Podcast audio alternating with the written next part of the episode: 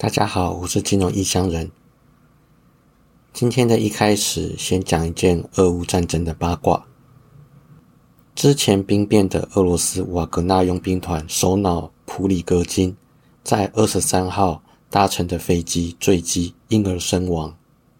失事的原因众说纷纭，像是飞行记录显示飞机垂直坠落，有人拍到飞机失去机翼而坠落。还有人说，在残骸发现疑似机枪弹孔，但由于普里戈金在两个月前才发动兵变，所以外界普遍推测是普丁下令暗杀。而且俄罗斯政界还有官方媒体都对普里戈金的死亡很冷淡，俄罗斯人民则是有着强烈不满，还有毫不意外的两极的情绪。这些都默默支持暗杀的论点。施柏明夫更直言，在独裁国家，只要不被认为是自己人，等着他们的往往就是被清算的命运。虽然我们很难了解真相，但至少可以确定的是，普丁少了一个眼中钉。好了，接下来进入主题。今年可说是辉达的盛世元年。动不动就都是辉达的消息，想要装作没看到都没有办法。前几天，辉达在欧洲的游戏展首度曝光 DLSS 三点五，引进了光线重建 （Ray Reconstruction），简称 RR，借由辉达超级电脑用五倍的资料量训练出来的 AI 网络，取代手动调整的降噪器。在采样光线之间生成更高画质的像素，为所有 RTX GPU 提高了光线追踪的影像品质。也就是说，DLSS 3.5提升光线追踪画质的技术 RR，可适用于20、30、40系列的辉达 GPU，而不是像之前 DLSS 3只支援40系列显示卡而已。另外，再加上之前努力推动支援更多游戏，还有 Unreal 以及 Utility 等引擎，这些都显示了辉达推动 DLSS 普及率的决心。由于 DLSS 目前都只有支援辉达自家的 RTX 系列显示卡，并不像 AMD 的 FSR，还有 Intel 的 XeSS，都已经 Open Source 开源给大众使用。所以，辉达推动独家 DLSS，也就等于巩固自家 RTX 系列显示卡的护城河。不过，DLSS 毕竟是不断更新进化的新技术，游戏开发商要跟上这种更新速度，其实也很辛苦。所以，目前支援 DLSS 的游戏数量还不能算是很多，推广空间还很大。DLSS 的推广。还是要让时间来验证。身为会玩 3D 游戏的使用者来说，虽然辉达持续扩大 RTX 显示卡的优势是很好，但那夸张高企的定价实在令人折舌。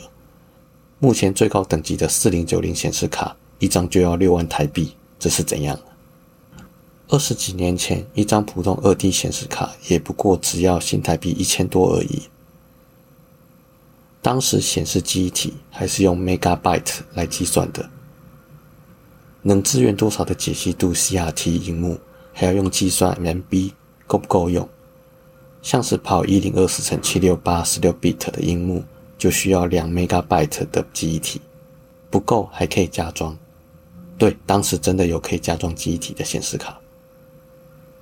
后来 3D 游戏热潮开始，也出现了无毒系列的 3D 专用加速卡。这个是要挂在二 D 显示卡用的。后来回答的 TNT 系列二 D 加三 D 的显示卡效能爆炸式提升，加上无毒内部问题无法推出有力的竞争产品，因此辉达胜出，无毒没落消失。但就算是如此，当时无毒三 D 加速卡跟辉达的 TNT 系列最多也不过是新台币三千到七千左右而已。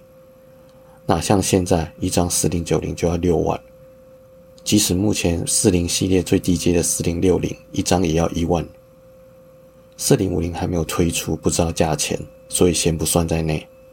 但很有可能是在新台币七千到八千左右。当你看过以前一张显示卡两千到五千的价格时，对于现在涨到乱七八糟的显示卡价格，实在是买不下手。结果就只能买惠达股票，然后拿股票赚来的钱买它的显示卡来使用。只要我在玩新的三 A 游戏大作，你不参与惠达盛世，从中赚钱。就等着捧钱给惠达的概念。昨天凌晨，惠达公布了第二季的财报，除了扯以外，几乎没办法形容。简单来说，就是业绩跟预测都远超过预期，营收创下历史新高，达到一百三十五点一亿美元，跟去年第二季同期比较，这叫做同比，增加了一百零一个 percent，也就是翻倍了。如果营收跟今年第一季比较，这叫做环比，则是增加了百分之八十八。在净利的部分，达到了六十一点八八亿美元，跟去年第二季同期比较，同比达到了令人折舌的八百四十三个 percent，而跟第一季的环比，则是增加了两百零三个 percent。至于毛利率，则是成长了七十点一个 percent。财务预测猜测的部分，则是预计 Q 三会有一百六十亿美元，比刚发布的 Q two 一百三十五点一亿美元还要提高了十八点四三个 percent。调整后的毛利率大约是七十二点五个 percent。财报发布后，辉达的股价盘后飙涨超过九个 percent。能赚这么夸张的原因之一。就是生成式 AI 热潮带来的回答 GPU 需求暴涨，像是 H one、hundred H 一百这张运算加速卡，利润高达百分之一千，也就是十倍。这张卡成本大约三千三百二十美元，官方最便宜的版本价格大约在两万五到三万美元左右，但因为市场持续缺货。所以实际售价会更高，这样算来，利润百分之一千并不夸张。想想有这样的高利润产品热卖，怎么可能不会大赚呢？而问题只是在于能不能提供更多的货源来卖给市场，总利润是不是越来越多，还是说有持平或下滑的征兆？Elon Musk 更在媒体上称赞辉达做得太好了。要旗下的公司尽可能的买进辉达产品，而老黄跟财务长在法说会还说了几个重点：一个新的运算时代已经开启，上兆美元的资料中心正往加速运算，还有生成式 AI 转向，这代表生成式 AI 的时代才正要开始。第二个重点是需求的能见度一路看到明年。供应也正在逐季的提升，预计可以逐季提升到明年。